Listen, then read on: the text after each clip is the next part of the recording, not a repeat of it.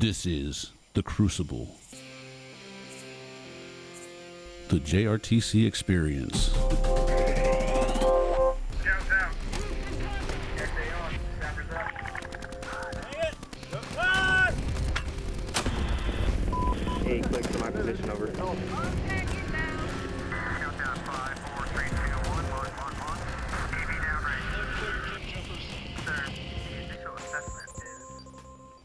This is where we discuss warfighting skills and lessons learned in a decisive action training environment for large-scale combat operations at JRTC. Hi, I'm Colonel Matt Hardman, the Commander of Operations Group here at the Joint Readiness Training Center. Thanks for joining us for another episode of The Crucible, the JRTC Experience. And today, I'm cornered and outnumbered by three of the best majors in Operations Group. I'd ask you to introduce yourself to the audience, please. Yes, sir. I'm Major Drew Zabriskie. I'm originally from Massachusetts. I commissioned through ROTC at the... You're from Massachusetts. I am, sir. You're such a nice guy. I know, sir. It's a roll, sir.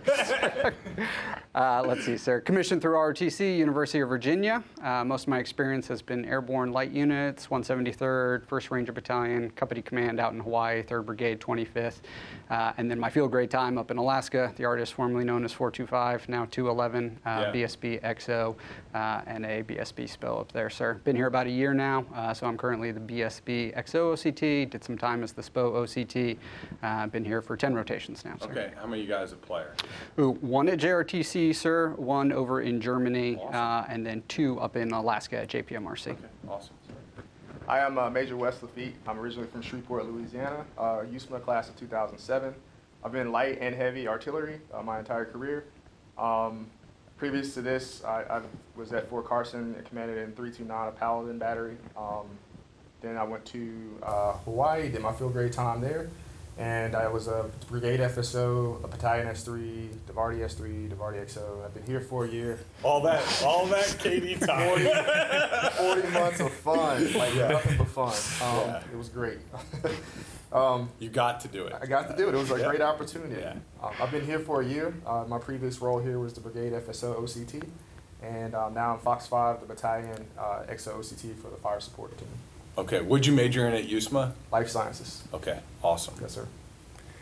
Major Jim Lee, currently the Brigade S3 OCT, sir, done time in 101, 4th ID, taught at the career course for 3 years, and then came here to do my KD time as a Battalion XO in Brigade 3 at 310. Been an OC for just short of a year, 10 rotations as an OC, 4 as a player, 2 at NTC, and then 2 here at JRTC, right, sir. Okay, awesome. And like I said up front, these are some of my favorite people. All right, so, sort of what I'd ask you up front is, like, what are the big lessons that you've learned here as a major, either as a player or as an OCT, that you sort of try to help our major friends out there in the Army, grow in? Yeah, so I think up front, sir, the one thing that comes to mind is like the amount of control you have to have as a field grade, and really that comes from seeing the field, like understanding the entirety of the problems at the battalion level, understanding the systems that drive those, and then pushing the right buttons to fix those problems and like make sure your own house is in order and you're not creating problems for those below you or those above you. Very hard, right? Yeah. I just got chills as you described that, and like being back to being a brigade XO and all the problems I made for battalions and made for the division. I think it's teamwork makes the dream work, right? Like we're only as good as the people that are around us. Yeah. We all support each other, I think, and have good relationships. And I think previous to that, like people who are a part of the team and in the fold and want to work together, they do well, and those that don't, they, we still help them out, but they have trouble reaching out, connecting to people, and making things happen for the organization. Right. Yeah, because we got a wire diagram, but that's not really how everything gets done. Right? So it's a shadow government. Right. Yeah, for sure. Sometimes it takes. I don't know if you're old enough, but sometimes it takes to turtle, a hamster, and a duck. Right. You just gotta be. Right. I got some. You got it's Wonder Pets. I mean, you just gotta Wonder Pets this thing. Right. I mean, if we're gonna rescue the baby raccoon, like we all gotta come together and do the thing. I think that's spot on. Sir, there's no secret sauce to MDMP. Everyone wants to know how to do it faster and better, and it's reps and sets. And, you know, the excuse of there's not We need our own JRTC MDMP hot sauce. That's what we need. Like, if you just use this every time, it'll be easier. It won't be easier. It'll just taste better. Yes, sir. Okay, I'm sorry. I cut you off. No, sir. No, it's reps and sets. You always talk about it, sir. There's not enough time because you're probably not proficient enough at it as a staff. Yeah, and it gets back to what, you know, Jim was saying. I mean, it's, you know, we talk control.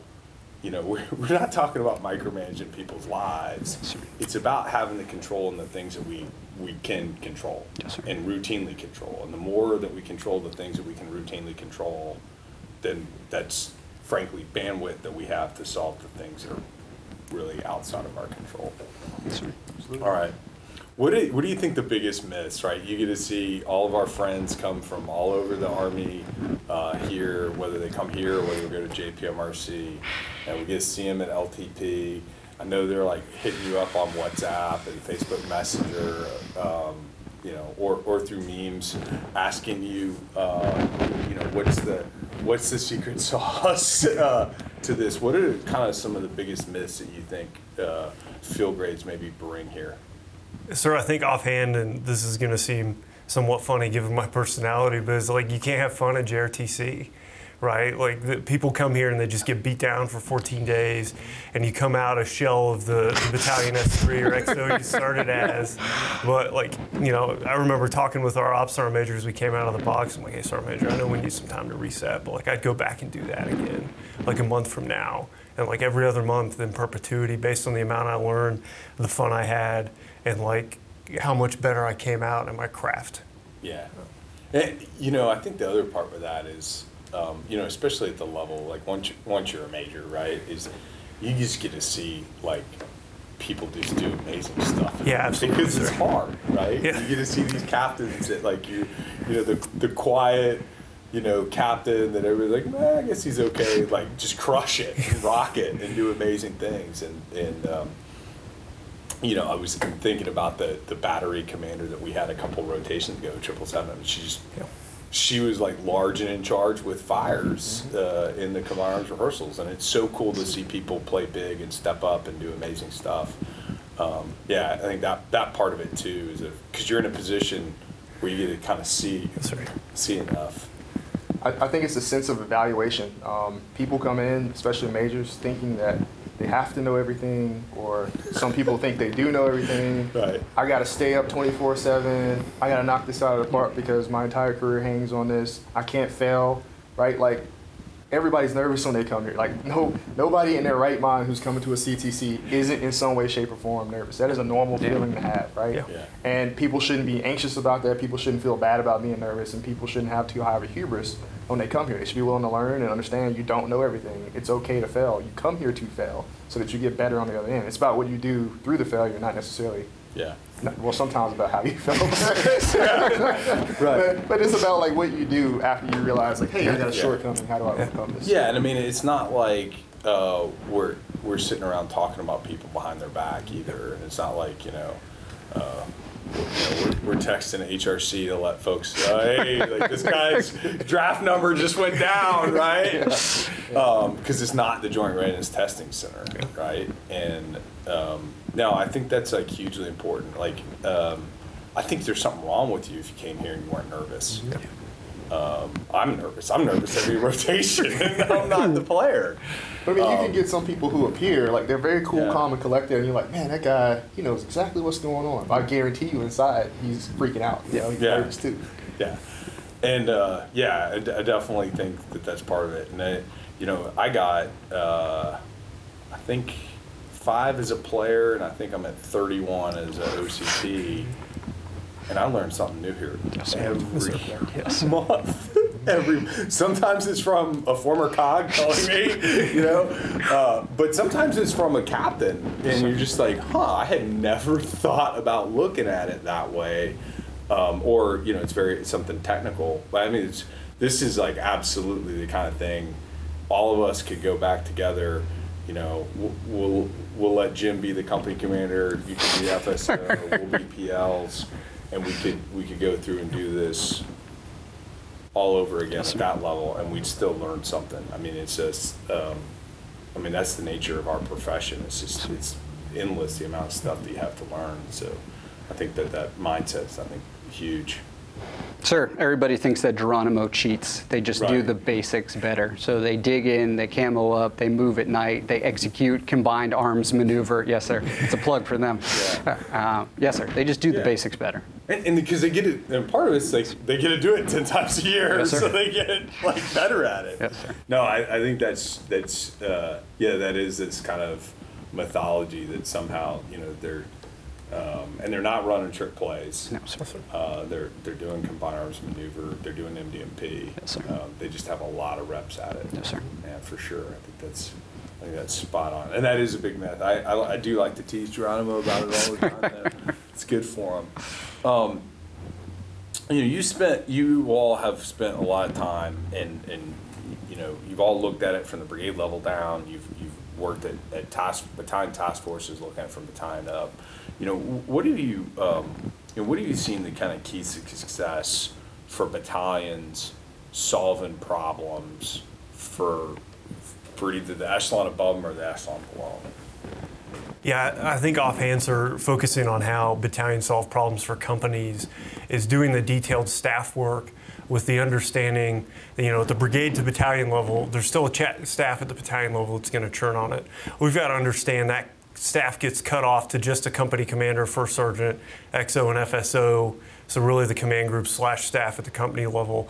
And we've got to do the thinking for the companies in a lot of ways through detailed staff analysis that allows us to control that. So I think that solves a lot of the company problems by like providing predictability, telling them what to do, when to do it, and giving them the time, space, and purpose to execute. Yeah, and I mean, you're well suited to have that perspective since you taught the career course for 3 years. Yes, sir. Right, and yeah, I mean, I think it gets to one of the other myths, right? A little bit is that at times we're like, oh, well, the companies will figure it out. Yeah, I think so. Like, there's a lot of stuff the companies will figure out through adjacent unit coordination based on friction that happens outside of the plan. But we can't use that to absolve ourselves of doing the thinking that allows the battalion to figure out the stuff the companies can't. Yeah. Like, we've got pretty good staff reference guides that tell us, you know, what the planning factor for class 1 consumption or for movement rates is. And we've got to build that into the plan and not let the companies figure that out. Yeah, so we're getting them, you know, that's a good one, water. We're telling them when we're going to give them water because we've done the analysis to know you're probably going to need water at this time. Yes, sir. Being anticipatory and stuff like that, not waiting for the bottom-up refinement where something's an emergency or we lose tempo based on a company being out of class 1 or us being out of position as a battalion. We want the company to adjust the LRP location by 200 meters, not that we need an LRP location. Exactly, sir. Yeah, right on. For me, sir, I think it's higher headquarters enforcing a timeline and a battle rhythm ruthlessly and continuing to execute it no matter what is going on. And when it comes to a subordinate element, solving problems for the higher headquarters is reporting, because higher headquarters can't help you if they don't know what's wrong with you. Accurate and timely reporting. Accurate. There's a lot there. I mean, so the battle rhythm part, you know, what have you seen that's the key to actually make a battle rhythm work at the battalion level? The XO and the S3, like, no matter what is going on, if it's 9 o'clock and we said a Cub's going on at 9 o'clock, the Cub's happening, right? And you've got a staff to manage the current operations and fight that fight, but the key leaders that need to be in that Cub are at the Cub and participating in that, right? You don't get too hyper-focused on one event that's going on. Like, the fight is going to happen, but you have all this other stuff happening that you need to continue on. Like, you got to think of your battle rhythm as like your heartbeat. You skip a heartbeat, that's not good for your body, right? That's bad. Right? No, I didn't go to doctor school. That's bad, right? And if you do that too much, you die, right? So your battle rhythm's got to be... Let that be a warning. You will die. So your battle rhythm's got to be on point. It's got to be continuous. Right? Yeah. What, any more kind of thoughts on how we make a battle rhythm actually work, right? Because we say this, right? I got it on a million slides. But practical kind of advice for folks out there, how to make a battalion battle rhythm work. And I'm with you. Like, we got to do it. That's step 1, right? Yeah, I think it goes to anything else we talk about with respect to planning and preparation. So you got to war game it and you got to rehearse it before you get to the point you're executing at full speed. Like, you can sit down and line out a battle rhythm between a 3XO and commander. And if you just take all the people that have to be at the battle rhythm events and overlay that with what's going to happen, you're going to see the friction points in that battle rhythm and you can adjust it appropriately. And then you rehearse it in an environment, whether before you get to CTC rotation, during RSOI, really great opportunity to like rigorously and ruthlessly enforce it before you get out to the box and you're doing things full speed. Yeah. I think also it sounds simple, sir, but nesting it with your higher headquarters and then your second level up there, right? We don't get to all be on our own program. Right? Yes, sir. And then also taking into consideration, you know, your companies if you're a battalion. So if you're running your cub at 2,200 at night, now that company commander is getting back at 2,300 trying to disseminate information down. So taking your subordinate units into consideration as well. Yeah, I think that's important too. And also the quality of the event. Like, is this really important? Do I really need to do this, or am I doing it just because? We think an OCT's watching. Yeah, right. Like, yeah, right. Like, if you don't need to do it, then don't do it. Don't waste your time on doing things that don't have adequate inputs and appropriate outputs that you need for your organization. Yeah, I mean, so, you know, good battle events, number one, like, there's an agenda, right? Number two, it has known inputs and known outputs. And then number four, it's got participants, you know, no attendees, right? We don't need somebody taking notes. We ain't got time to just have somebody that's there to take notes, right? There's enough, and you kind of hit everything. All of it's important, but not all of it's like really important, right? And so, you know, inevitably we're going to make choices where we're going to say this stuff is most important. We're going to do that. It's not that this stuff is unimportant, but we're only going to touch that like once every 3 days, not every day. We're going to prioritize it. And, you know, the participants part, you all sort of kind of hit on it to some degree. And I think we have, you know, is the degree to which we're preparing people that are not the battalion S3, the battalion XO, the battalion OPSAR major to participate in these battle events. Because it can't, the battalion FSO can't be at every battle room event, or that person will never, ever sleep. Right? And so are we preparing the assistant FSO, or is preparing the FS NCO, or are we preparing the S4 NCOIC to maybe, you know, participate either in MDMP or participate in a battle room event so that we're dividing and conquering? And where have you seen that, like, work well, and who's, you know, what are some examples of maybe that working well? Sir, I think the first one that comes to mind, because I got a little bit of scar tissue with it, doing a rotation as a battalion XO with no S4 OIC and no S4 NCOIC, like quickly figuring out who has the best understanding of the sustainment enterprise, which happened to be our FSC XO, and being like, nah, you're not the FSC XO anymore. You're going to be the battalion S4. Yeah. And hard to do a rotation without a battalion S4. It is, sir, right? Somebody's got to be the person. Exactly, sir. And that happened to be the right person based on interactions we'd had and based on the established battle rhythm and kind of his understanding of what has to go into all of that. Yeah. And then I think secondly, it's using the non-commissioned officer course, or you kind of lined it out with the S4 NCOIC, but finding people who can play up one or two positions because they exist. We've just got to give them the opportunity to understand what they're doing and succeed. Every day's open tryouts, right? Yeah. Selection's an ongoing process. Yeah. There's a bunch of people that want to be selected, and I think that's the way you do it. Yeah, I mean, I you know, you've heard this story from me. I mean, my S1 got a concussion.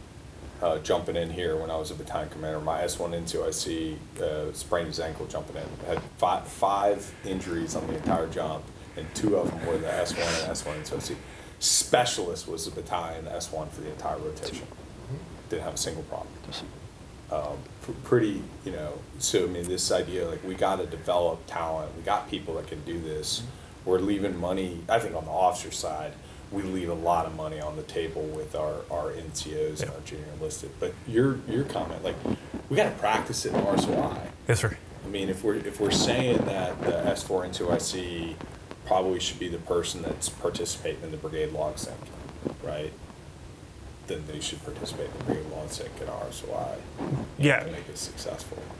Absolutely, sir. Oftentimes, You can do this with any number of things, but when we change the environment, we have a tendency to change what we're doing with the standard operating procedure. We go from wherever home station is to RSOI, and like we've forgotten like what we already have in place. And then we do the same thing when we go from RSOI to the box. So we've got to acculturate and habituate people to what we're doing, and RSOI is a really good way to do that. I think too, sir, so you mentioned that your specialist was the S1, and that's what you called he or she, right? So there's no acting S1, right? You are right. The S1. So you get rid of this culture of, oh, I'm just filling into this position. You are the S1, you are the S4, you'll fill those duties and responsibilities. I think a lot of times too, people are here in a performance orientation type of mindset, right? We gotta perform, we gotta win, we can't fail. Like, and if I put this person, I give them the opportunity, we might fail. So everything's riding on how that this person gets through for this one thing. Like no, CTCs are a leadership development opportunity for people, right? The person in the system and understanding how to operate the system, right? And when we go on LSCO, me, you, we might be the first ones gone, and like the next man up's got to come up, and the next one after that, you know, like. So we can't be afraid to allow people to step in. And by God, now, you know, you're the DIVARTY commander now. Like, right. No, I mean, that is 100%, you know, large scale combat. I mean, you're that West, that is 100% right. That, you know, I mean, you watch Band of Brothers, right? Like everybody in that show who survives ends up 3 or 4 echelons above where we started in the movie. No, I think that's true. And in this acting, you know, part of like, you know, like, hey, if you're dog sitting for my dog, like, you're not going to be acting for long. That dog is going to, you know, you got to be all in on it, and you're it. And everybody's got to sort of treat you that way because, you know, otherwise it doesn't work. Yes, like, you're sort of half-stepping it. Did you have something to add? Yeah, I think it goes back to the initial comment up front about being team players. And that's what makes the dream work. Like if you've got a field grade that's an XO or S3, and we've got someone playing up, and they empower that person that's now the specialist S1 OIC to be the OIC and to give direction as the position requires it, I think that permeates itself across the organization in a way that has exponential impacts. And we've got innumerable examples of that across rotations or other situations, sir. And it's just a ton of fun to watch. Yeah, absolutely. It's like, you know, that's one of the high points actually from my rotation. I mean, I had a company commander that got injured on that jump too. So you know, tough jump. But you know, the company XO's like, hey man, you're like the company commander. Yes, First Sergeant, very much to his credit, like was all in and acted that way and treated him that way, and the staff treated him that way, and it was amazing to watch. It you know, he didn't like knock it out of the park like on day one, but 2 or 3 days into it, like he's just commanding a company. Yes, sir. And that's how it works. And it is a ton of fun to watch that. Hey, so let me flip that kind of question around a little bit. How do companies tend to create problems for battalions? Reporting. Yeah. Reporting. Yeah. Oh yeah. You left off with that. Battalions too. Right. You know. Yeah. Let's So battalion, brigade will establish a battle rhythm and say, I want these reports on this timeline. This is what we need to see. And we're okay. So let's break this. Like we'll start with like routine reporting. Yes, sir. Right. Yeah. Okay. And then later on top of that, like this company's in contact. Yeah. So what? What does that mean? I don't get a salute report. I just get, we see enemy, right? No distance, no direction, no nothing. And we'll hear it just get passed on up the chain as incomplete data, right? Yeah. No analysis, no like, hey, this is what we think is going on. You just pass information off to your boss. And now your boss has to chew on it and do something. It's actually worse than no reporting. That's horrible. Right. Because then the boss is spinning like, oh, what does that mean? And then he's got to continue to ask you questions. Yeah. Well, let's stick with the routine reporting, and we're going to come back to the situational reporting. You know, sustainment role. Yes, sir. You know, how have you seen that play out, and why do you think we have room for growth? Yes, sir. Say it politely, when it comes to reporting. Yes, sir. So specifically, log stat reporting. I think. I think sometimes we as sustainers make the template too complicated, and I know that sounds like a very basic thing, but you know, the template that's going up to the division level is probably not the same template that needs to go down to the squad level.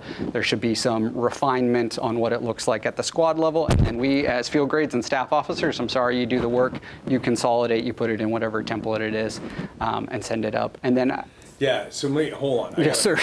No, I like, so, you know, there's a great talk that a guy named Chris Colbert, who ran the innovation laboratory at Harvard, gave, called Technology is Dead, in 2018, FinTechs in Singapore. It's amazing, so if you're out there, you should check that out. But, you know, the kind of premise of his talk is like, you got to put the user at the center of the experience, right? So when we think about what we're doing, and to your point, it's like, okay, what report do I need from a company? And maybe more importantly, like what report does the company need to actually be saving? They may not realize they need, yes, but what report do they need, and how do I make that as user-friendly as possible? So one, I get the company what they need, but two, I make the ability to report as simple as possible. You know, when we sort of start to think that way, we're probably more likely to get what we want and need. Yes, sir. I think too, sir, we always talk about a pace, but a pace by warfighting function, right? So the way and I would argue sub-function. Yes, sir. Right, because I mean, you can take sustainment warfighting function and we can break in there, whether we're talking maintenance, logstat, casualty evacuation, those are... Absolutely, sir. I mean, we see at log sync meetings, battalion XOs get excited about the fact that they know for a fact their battalion submitted their log sync. Well, maybe they did, but it wasn't on anything that the pace was, and right. Then that information's not passed up there, sir. Right. No, I think that's stress testing our pace plan and validating that it's actually realistic. You know, I love it. Like, we're going to do all this on JBCP. Yes, but poor little rifle company out there. Exactly. May or may not be able to do that, right, at the pointy end of this thing. What else on routine reporting? So I think, you know, we talked about pace by function and subfunction, but a higher headquarters and a subordinate unit willingness to use that pace and to enforce that pace, right? Like, if we're going to say the E in our pace plan is runner, we better be willing to, one, enforce that a runner will come to the CP to provide the report, or two, like, willingly send the runner before we have to, like, be forced by our higher headquarters to send the runner. Got some experience with that. I do. You know, I've seen many people, myself included, get the opportunity to report to my brigade headquarters as the runner and potentially be the liaison officer to the brigade. So I may have been said brigade commander, and Major Lee here may have been said battalion XO that got the opportunity to come to the command post. Yes, sir. And the craziest thing happened after that. We fixed our FM content. They were crystal clear from there on out. Crystal clear, right? All right, yeah, and you know, back to the heartbeat of the battle rhythm, right? I mean, this reporting, if we do some, and I think it gets back to the battle rhythm too. Those reports have inputs, they have outputs, they have a purpose. You can come up with 30 routine reports. They don't necessarily add up to anything. And so scrutinizing what those reports are, prioritizing them, making them user-friendly, that the outputs from those reports helped drive all the battle rhythm events, helped drive the running estimates, would drive better decision-making, frankly, at the battalion and the brigade level, and then ultimately the division level, because all this aggregates up to a division trying to solve problems. No, I think that's, you know, a really good perspective of prioritization, but also, like, we got to make this usable. Yes, sir. You know, in Wes, something you kind of talked about, and it sort of goes to some of what you were describing about, well, hey, majors can do some, like, stuff here. Yes, sir. Right? And it's not even majors. They got people. Yes, sir. They can have people stuff. You know, is I've always thought about it as a value chain, right? So what comes from the company to the battalion has to, at the battalion level, we got to add value to it, right? Through analysis, aggregating and analyzing, and then from battalion to brigade, we got more horsepower, we got more capability. We can't just be passing things up, and then vice versa. We get an order that comes from division. I can't copy and paste the task down to the rifle company. That's yes, like, I guess I could, but that's kind of not cool, right? And we got to provide value down in detailed analysis. I think that's kind of how we help our companies out in the long run. All right, the uncomfortable thing, situational reporting. Why do we struggle with it? We haven't practiced it before we get into the situation where we're reporting it, sir. I mean, you could lay it out for a lot of different scenarios, but if we're not enforcing the precision of language that forces people to give us a salute report and only a salute report after initial contact, and then facts. Yeah, absolutely, sir. Yeah. Like if we're not doing that, we're going to get the type of reports that Major LaFitte described, where it's like, well, we have enemy contact. Okay, so what's that mean, and how's it drive a decision for the battalion or the brigade? Yeah, and there's a lot of forms of contact. Yeah, right. 9, as I understand it, sir. That starts like with something as simple as that. And we're all like guilty of this, right? Like I'm like processing my experiences as lieutenant and company commander, and imagining, Bruce Parker, my battalion commander's frustration with some of my reporting as a company commander. Yeah, absolutely, sir. I'm not saying this because I was awesome at it in the echelon that I did it. Like, that's just my experience failing at it that informs kind of what. Well, and the uniqueness here is you really get to see it, like, play out. Yes, sir. You get to see how, as you described, a really bad report will drive a lot of really unhelpful behavior, right? Or the lack of reporting. This is, somebody knows. If only the brigade commander knew right now, like we'd be okay, because we got a DSM, and we thought through just that eventuality, but the brigade commander never knows, and because he doesn't know, he can't make the decision that he knows he has to make. What are your thoughts? I kind of tying on what Jim said. Like, I think people get really affected by stress in the moment. And they get so caught up in what's going on. Oh my God, I'm getting attacked right now. I'm being hyper-focused on this attack and repelling this attack, instead of like me as the platoon leader or me as the company commander stepping back, letting my subordinates do what they need to do, reporting and sending those reports and resourcing my unit, right? Yeah. I get too focused on what's going on. I want to be the fighter, right? And which is good. I'm not saying you don't fight back, right? But you definitely got to like observe what's going on, analyze, and report up to your higher headquarters. And on the opposite side of that, like, people got to be measured with tactical patience at the higher headquarters, right? Right. There's a point where you do have to get on the phone and say, hey, like, I really need a report from you, right? But if you know they're struggling through something, like, don't just be hounding down their throats trying to get incomplete information, because incomplete information can be just as bad as having, no information at all. Right. And, you brought up, the practice at it, right? And so we got to give ourselves reps doing it. And in our situational training and our live fire training home station, multi-echelon training, squad live fire, I would argue platoon leader actually isn't walking the lane. I got somebody that's really, really good at that. It's our first class platoon sergeant, right? Platoon leader is receiving reports from squad leader and communicating them back to the company and getting that practice under stress with a real thing that has risk associated with it occurring, right? And I think that's a way, it's, as you described that, Wes, though, and I know, you've all had these experiences in combat,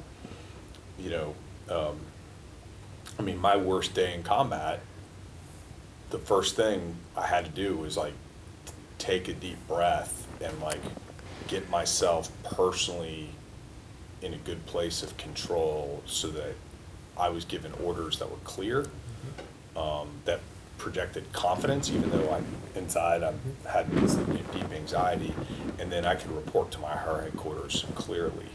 And that is really hard thing to do, but big takeaways from combat for me is that's like really important, because either you're going to help calm things down and allow clear decision making, or inadvertently you're going to start to really amp things up in a way that enhances chaos, not diminishes chaos.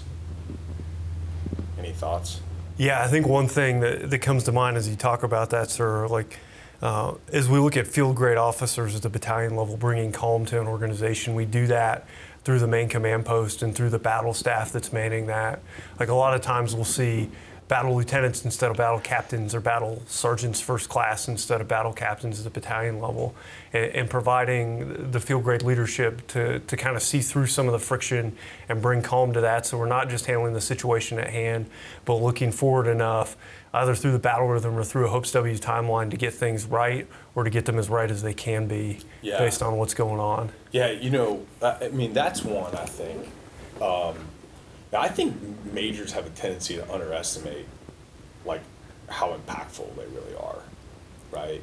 And, you know, what you just described, you know, the reality of manning is that we're going to have battle captains that are first lieutenants. Yes, we're going to have, you know, a sergeant first class maybe being the battle captain based off where we're at. And, you know, appreciating where those individuals' experiences, they're going to feed off the field grades, they're going to feed off the ops sergeant major. And so, you know, clear, calm, underwriting mistakes, because they're there, their leadership's like, hey, hold on a minute, slow down, think through that, come back to me. Okay, that's what we need. Good, you know, not that we're gonna like rip somebody's head off because a first lieutenant doesn't know how to do something, but we're gonna coach them in a calm way. Really is, you know, over time they're gonna grow into it. But I think that the influence that majors have in this is like huge, to bring a little bit of calm to what is inherently pretty chaotic activity. Anything else on that? I mean, no, sir. I think Jim hit it on the head. Like, keep the emotional stability in the headquarters, and people super hard. People feel the energy, Yeah, super hard thing to do, but being mindful of it is, I think, you know, pretty key. And it's funny. I can think back my rotation as a AS3, Valley of Death, National Training Center. Things not going super awesome. We get a moment of calm, and my battalion XO starts singing "Staying Alive." We're all like sleep deprived as hell, but back to the fun. It's like, okay, you know, and those are the experiences I think that do help bring calm, but also confidence. Like, okay, if the major's like, hey, we got this, don't freak out. It's gonna be all right. I think we forget a lot of times. I know I do. Like, I forget what I didn't know as a lieutenant. Right? So I take it for granted. Like, I meet a lieutenant and I'm like, hey man, bam, bam, bam, boom, need you to go do this, make it happen. Roger, sir, and he goes away, and I'm expecting him to come back, you know, with everything. But I forget, like, I've got years of experience, and I know what this needs to look like. Well, you know, I had a mentor of mine, you know, remind me that, you know, when you're thinking about like what you were like as a lieutenant, what you were like as a captain, when I remember what it was like being a major, you're remembering the last like 6 months of it when you were like really good at it, right? Yeah. Not when I pivot steered my Bradley into my company commander's Humvee as a lieutenant, right? Or got lost driving out into the box, you know, National Training Center. I mean, that's not what I remember. Yeah, I remember all the things that, you know, when I was like really humming away. And I think that's huge of like remembering maybe the less awesome version of you in that grade or position. All right, hey, what are just some really good habits that will serve majors well, you know, serving at the battalion and the brigade level? Stay out of the problem itself. You're not the problem solver. You're the problem preventer, and you're the systems manager. So when something arises, you got people that do that for you. Don't get too hyper-focused. Focus on the field, like Jim said, and make sure everything's together and running. You see a lot of people, because we were great captains, apparently, because we got promoted, right? So I mean, you know, they obviously were successful as a captain, and as a captain, like, solving that problem is exactly what you do. That is what you're, you know, absolutely, that's what you get paid to do. But now you get paid not to just, I mean, sometimes you got to solve the problem. Sometimes it comes to your wheelhouse, but normally you got people to do that for you. And you organize people to solve those problems for you, instead of you being hyper-focused on, oh, I got to solve this one thing. You got all these other things over here going on, man. And we see it day in and day out, every rotation. You'll see field grades that come in, they're like, I know I have this thing going over here. I'm not going to worry about these other 10 things because I'm so hyper-focused on these things. They forget to elevate and delegate. Yeah. you know, I think. Yeah, I mean, I mean, it happens to commanders too, right? Like, at some point, most battalion or brigade commanders find themselves being the best battle captain in the formation, right? I mean, I'm guilty as a battalion and brigade commander here, and you know, the folks that can put the hand mic down and say, okay, I got a battle captain to do that, let me step back and kind of take it all in. I think that's true of the majors too. Jim? Yeah, I think to West Point's, oftentimes we say that people have to have a bias towards action, and I think that holds organizationally, but as a major, you've also got to have a significant portion that's a bias towards thought. So when someone comes in and like, hey, we got to solve this now, and it's like, no, we probably need to take like 5 minutes to think about it, and then we need to initiate the appropriate action to solve it. Because you know, back to the bringing calm to the organization, like that'll bring calm to people. If they understand we have 5 minutes to think about this problem, they'll be like, oh yeah, we do have 5 minutes to like figure out how to best think about and solve this problem before we start doing something that's going to desynchronize what we're doing with companies or what we're doing with our higher headquarters. Yeah, you know, I mean, an easy one with that is, I mean, even we think like the thing that's most traumatic, right? You know, significant injury, casualty evacuation. Like, okay, is the medic there treating them? Okay, cool. Let them do that thing. Have we sent the initial report up? Okay, good. Now let's take a minute. Where'd this happen? What, you know, maybe bringing the helicopter to that spot is not the right spot. We can ground evac them to this point. We can bring the aircraft to a LZ that we know is secure, we know is safe. And even in those moments, like that's yeah, I mean, we got to slow down sometimes and, number one, not make the problem worse. Mm-hmm. And you're exactly right, prevent future problems by taking a minute and thinking about what we're doing and delegating, right? Fighter management, sir. So every Iron Major comes here and they think they can stay awake for 14 days. No one wants to be the first one to go to sleep. And at some point, as a field grade officer, you're more detrimental to your organization than you are helpful. Say it in. Yes, sir. So we talked about underwriting risk. Can I give a story there? Yes, sir. You know, somewhere out there, Lieutenant Colonel Ben Jackman is probably listening. So there I am at HCI, and I don't know, it'd been a minute since I'd gotten some sleep, and Lieutenant Dan Rodriguez and Lieutenant Colonel Jackman are trying to explain something to me, and I see the look on their face, and I kind of shoot this look to one another. I'm like, what?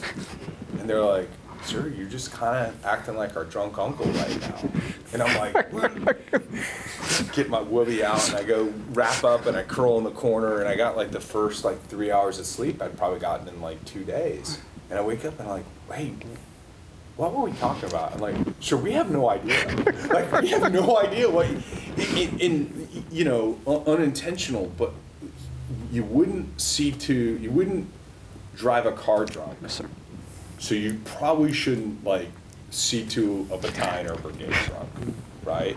And sleep deprivation, you know, psychologically, emotionally, physiologically is no different, right? If you're not managing rest cycles, you are absolutely impaired behind the metaphorical wheel of the organization that you're helping to see to, for sure. Who have you seen kind of manage that well, or how have units managed that well? Have you seen some good practices? I think there needs to be some humbleness, right, sir? So again, like no major wants to be the first one that is going down for sleep, but so in that top 4 or 5, whatever it is, there needs to be an understanding that probably all 5 of the battalion leadership don't need to be in the MCP for 12 hours at a time. Someone needs to be working through and being able to make those decisions. Yeah. Yeah. It's definitely a balance. Like the 3 and the XO have to get together and say, hey, we're going to overlap. I'm going to do 16 hours or 18 hours, whatever it's going to be, and we're going to overlap these 4 to 6 hours. And while I'm here, and you go down. It's got to be some overlap, and it's got to be discipline, right? Yeah. It's not just the field grades you have to worry about. It's the soldier as well, right? So when shift changes at 07, get out. Like when you're done with shift change brief, get out of the MCP. Don't be sticking around smoking and joking. This ain't, you know, fun times. This is a fight. This is a war.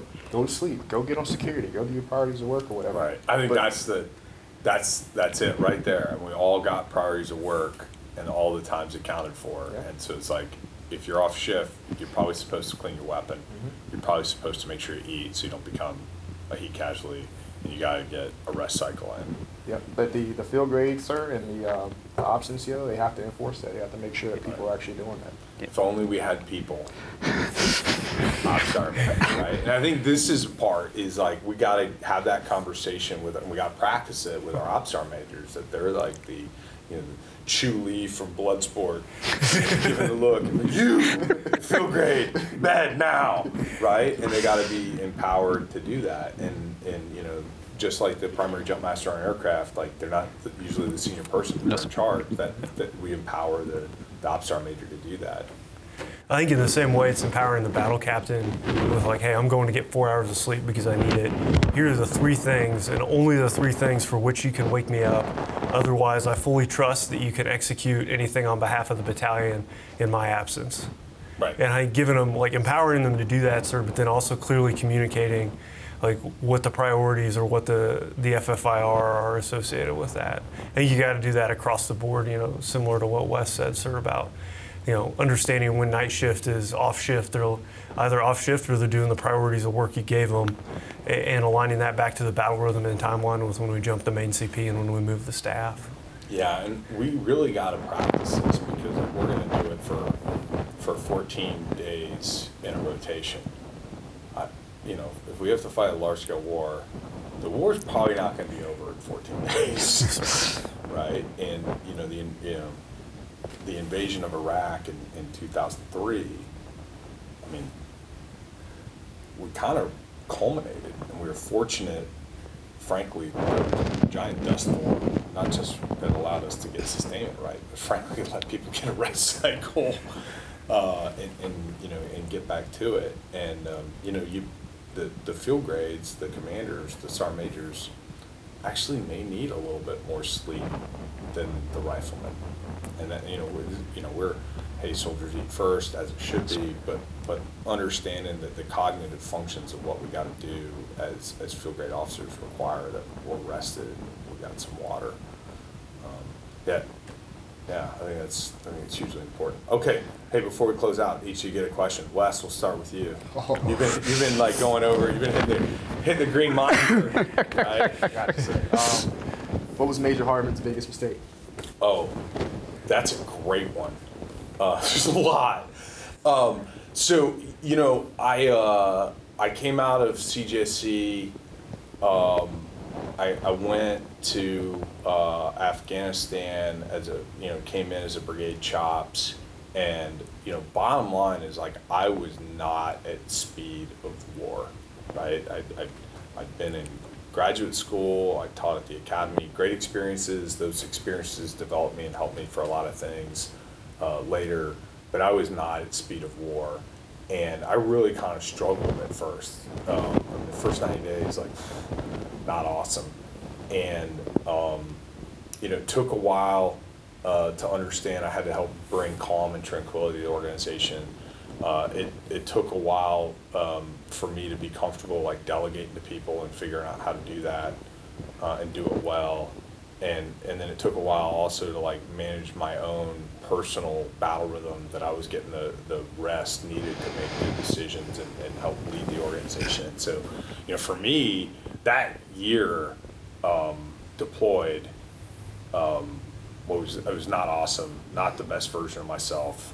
I grew a ton. I was really fortunate. I had a great brigade commander, had a great brigade 3, great brigade XO, and I grew a lot out of that experience. But it was really humbling because I stumbled a fair bit, and I was fortunate. I had a great teamwork, it's a dream work.